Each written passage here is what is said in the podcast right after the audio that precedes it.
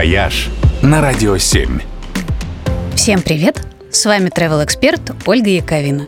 4 октября отмечается Всемирный день диких животных.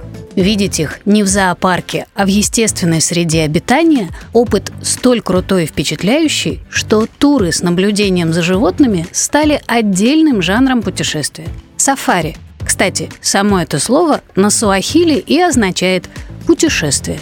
Что отнюдь не означает, что дикие приключения возможны только в Африке. В России тоже есть места, где можно оказаться совсем рядом с дикими животными, будучи при этом в полной безопасности. Главное место для русского сафари, конечно же, Камчатка, где можно со специальных смотровых вышек смотреть на бурых медведей – Главные медвежьи углы – это Курильское и Толмачевское озера, где мишки бродят целыми толпами, охотясь на лосося и собирая ягоды. А чтобы полюбоваться на белых медведей, нужно отправиться в круиз к острову Врангеля.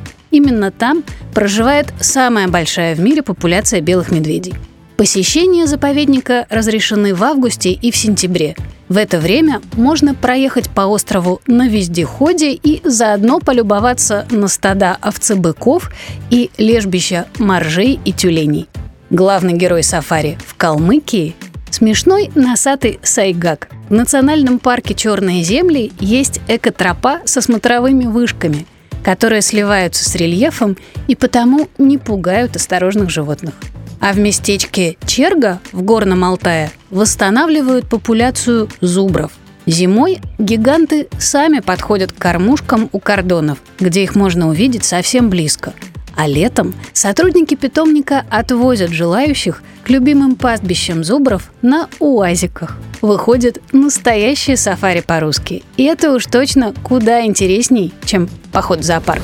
«Вояж» только на «Радио 7».